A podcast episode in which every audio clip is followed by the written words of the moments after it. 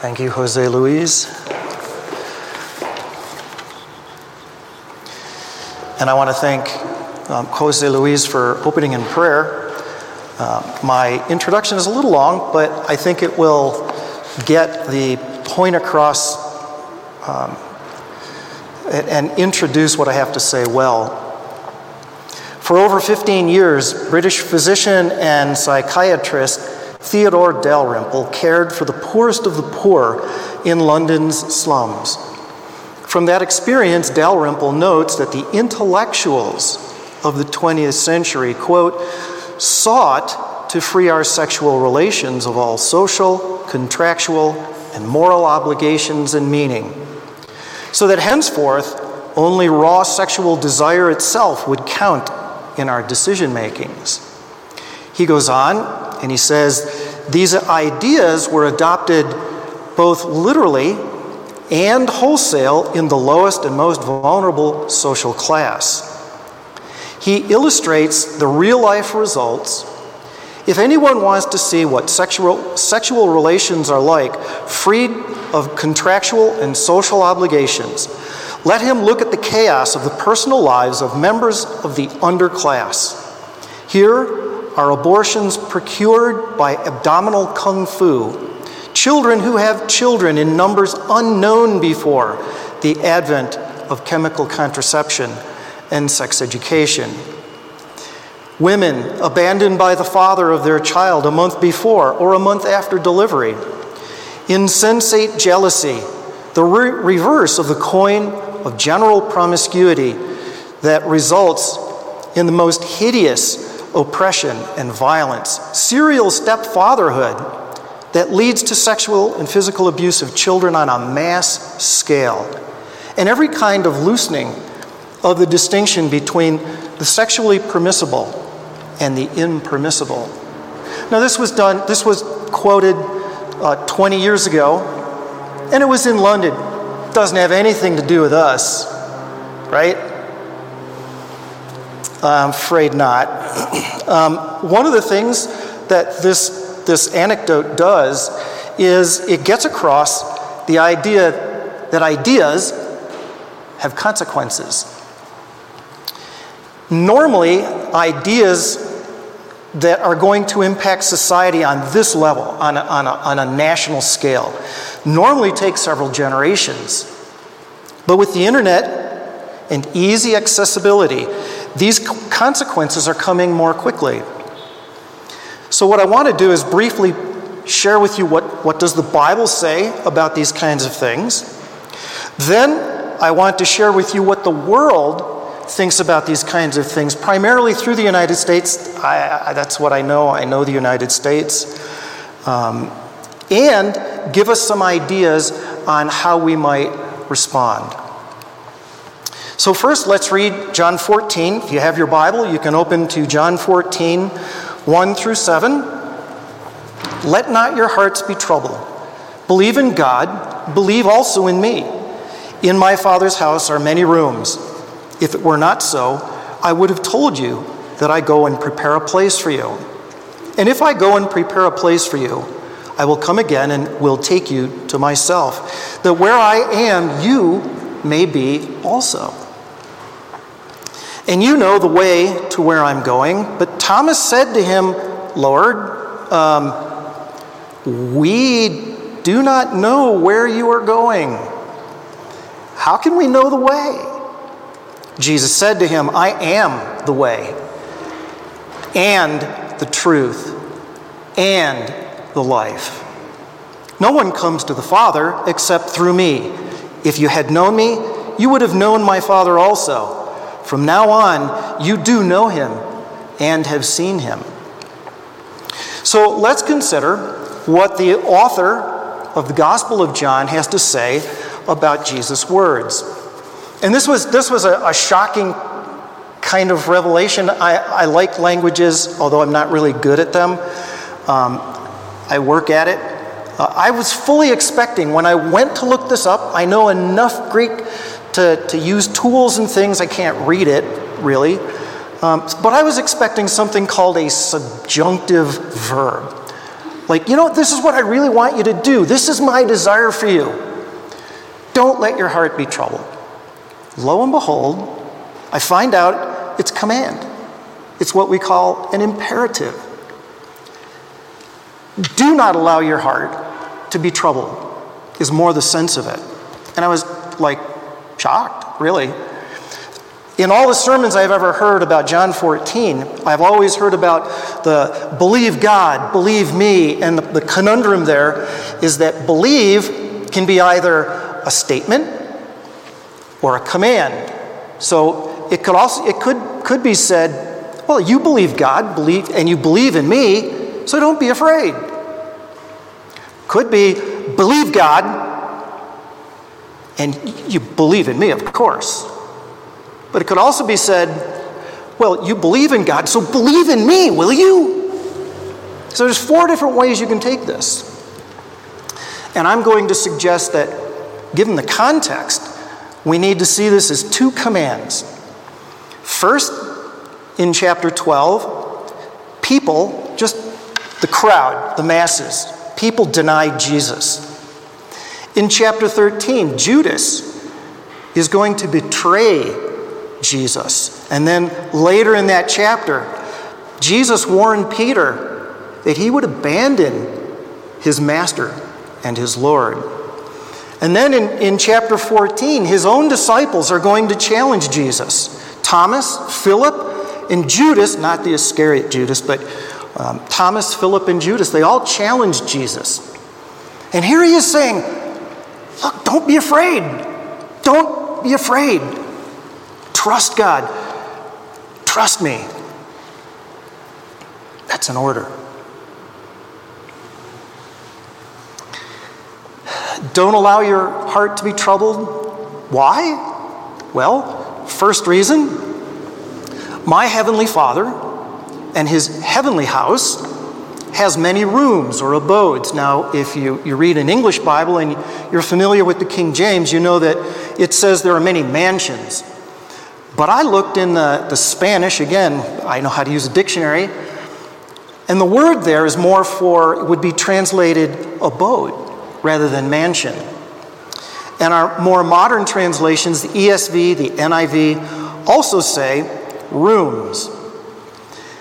So John has amply identified the God of the Hebrews as being the same as Father. Now, you got to understand, in Old Testament times, Jews felt that if they didn't say the name of God, they couldn't break the second commandment. They couldn't curse God in any way if they never said the name. So Jesus comes along, and what does he do? He breaks all the rules and he calls God Father. So, the one thing that I, that I think we need to take away from this is that the home that we have in the Father's house is in a place where the tax man where rust and corruption cannot touch. We're going to a place that is number one, primo, best built you've ever seen. Why not be troubled? Number two, Jesus Himself prepares the place for you. Now, I need to read this verse, verse 3 in the Southern Standard Version. I have to get a glass of water. I'm sorry.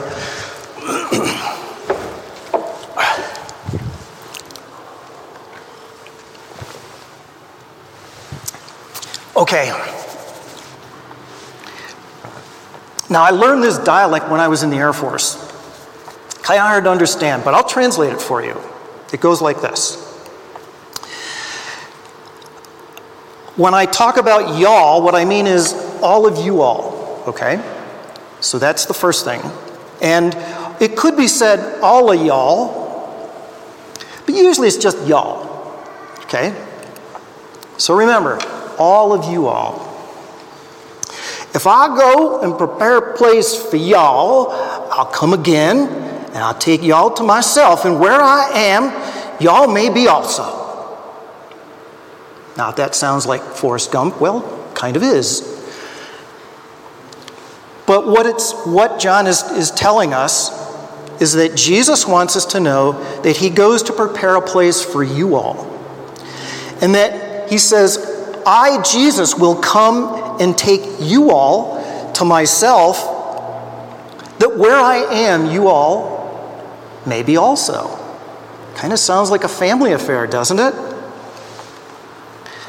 So, Jesus himself is going to be our real estate manager, if you will. He is going to personally take us to the house that we'll occupy in eternity. And why else not be troubled? Well, you know the way. Now, if you're thinking like Thomas, you sitting in the pew or there, you there at home should be thinking, well, I don't know the way. It's not past Mars or Jupiter or, I mean, heaven's a big, big place. And when John wrote his gospel, a lot of times he gives these double meanings. It's simple enough for a child to enjoy, but it's certainly deep enough for you and I, adults, to enjoy. That's because Jesus was talking about a place. And you can read about that in Revelation 21, verses 1 through 3. But I think Jesus was also talking about himself. And Thomas missed that part. So, what Jesus says is that, Thomas, I am the way, and I am the truth, and I am the life. It's as if Jesus is saying, I'm the roadway, I'm the map, and I'm the destination. And no one comes to the Father except through me. There's only one way to God, there's only one way to heaven. And Jesus is it. And this is the one thing that we need to recognize about worldviews. Christianity, we are a religion, but we're also a worldview. We're also a life. And it's exclusive, it's very exclusive. And the world hates that. If you had known me, then you would have known my Father also. From now on, you do know him and have seen him. Notice the flip from you know where I'm going to you know me. Which is why I say, in my mind, especially after having spent a little time meditating about this, biblical knowledge is not just facts. Now, I'm a geek, okay? I went to seminary and I, I like reading theological books. I just finished one on angels and demons, and, you know, Old Testament cosmology, all kinds of things. But just because I have knowledge doesn't mean I'm saved, doesn't mean I know, well, I do know Jesus. I know a lot about Jesus. The question is, did Jesus know me? Does Jesus know you? And so, how can we summarize what the Bible says? We need not fear. Because God has a place for those of us who are his disciples, because Jesus will come back for us and ensure that we receive this place for us to dwell. And we'll be able to say that we know Jesus personally.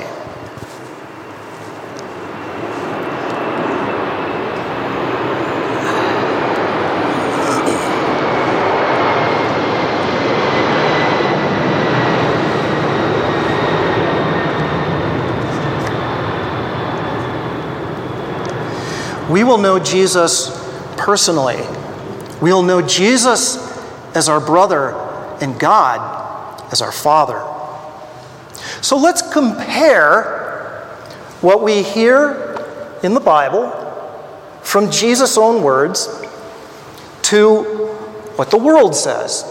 And right now, to, to do this, we really need to, to focus on another worldview called postmodernism.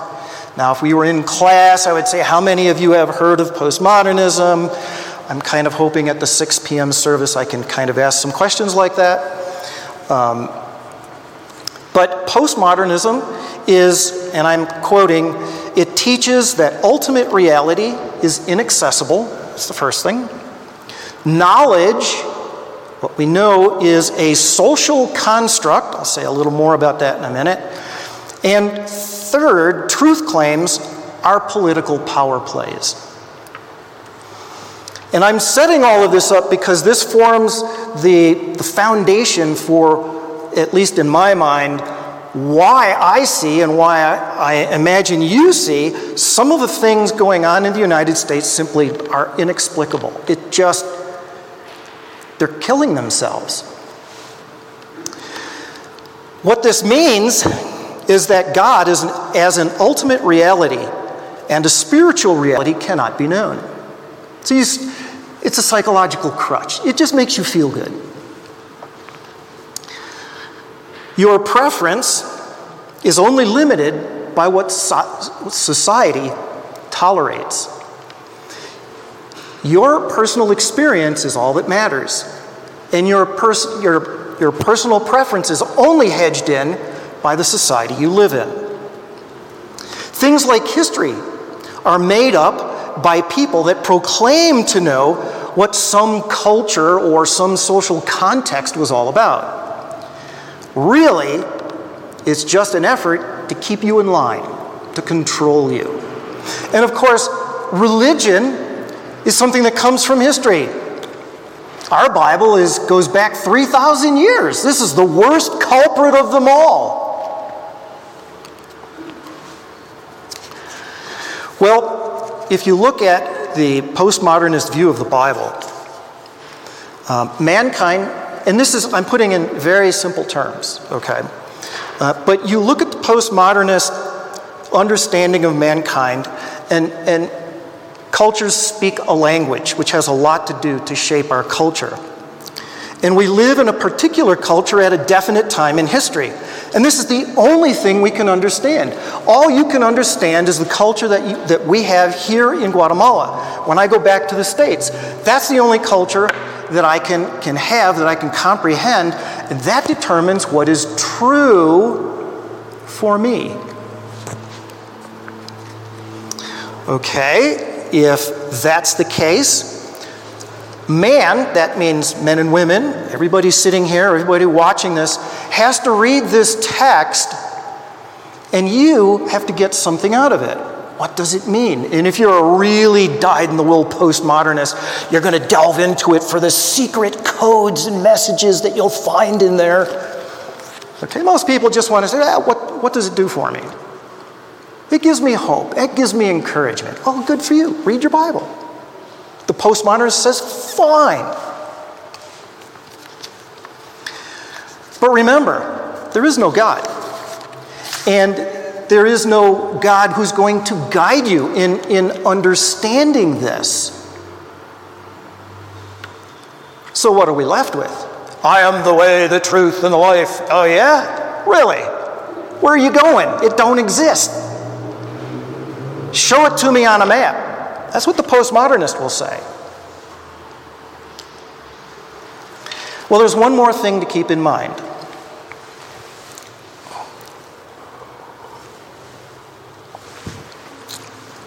I like that thing over there because I can just set my water right here. So there's one more thing to keep in mind as we think about this whole postmodernist worldview thing. Many of the French philosophers in the late 1900s who developed this philosophy called postmodernism left communism. They left the French Communist Party because it was very aggressive and it was murderously violent. Um, one of the sources that I have they, they kind of they say the average uh, murders, deaths caused as a direct cause of communism is about 100 million in the previous century, in the 1900s. So they avoided the use of terms, socioeconomic terms like bourgeois and proletariat. You may have heard about that in school. Uh, today, have anybody heard of identity groups? Same thing as the Marxist or the communist oppressed and oppressor groups that were talked about in the previous generation. And today, sex is a major identity group. So I was born a white male. And being a white male is an identity group. I am the oppressor. Did you know that? By virtue of being born white, I oppress. Who do I oppress? Why, I oppress white females. They're another identity group. A common example is that women were not allowed, by whom, were not allowed to vote until the 19th Amendment of the US Constitution passed in 1920, a mere 100 years ago. Well, because of slavery in the United States, it turns out that a black man is more oppressed than a white woman because they were slaves. And because women are oppressed by men, black women were oppressed the worst. And I'm not going to go into it, but this is where something called intersectionality, just don't worry about it. It just means we have these identity groups determined by sex, and we'll talk about gender in just a second. And it means that some people are more oppressed than others. And we have to do something against those oppressors. Well, how do I jump back in my mother's womb and come out some other, some other race? How do I come out not white? I have even heard, it's not very common anymore, but I have heard that if you're Chinese, you're half white because you're not really black. How do you like that? When I heard that, I laughed. I'm sorry, like maybe I should cover it up. I should, I should laugh to myself, but um, and this is despite the Christian influence that in the British Empire, they abolished slavery long before the United States did in 1833. The United States abolished slavery in 1865. No credit there, don't matter. Well, in like manner, we also have genders. Now, when I was studying language, I was told that language has gender, but not sex. Now it seems like, well, people have gender and not sex. Did you know that in Facebook, you can now claim up to 56 different pronouns to describe your gender preference? Joseph, Joseph Backholm made a stunning video where he interviewed students attending the University of Washington he was a five, or he is a five-nine white male who wanted to know if the students would accept him as a six foot five Chinese woman. Any guesses on what the answers were? Resounding yes.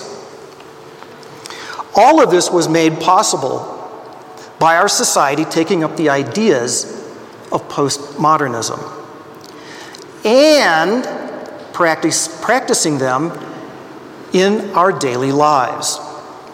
Like any worldview, this postmodern view is just as exclusive as when Jesus said, You may only come to the Father through me. Now, if you want to have a job, you have to go through the postmodernist. Now, if you want to be a star in a movie, you have to go through the postmodernist. You have to make sure you say the right pronouns.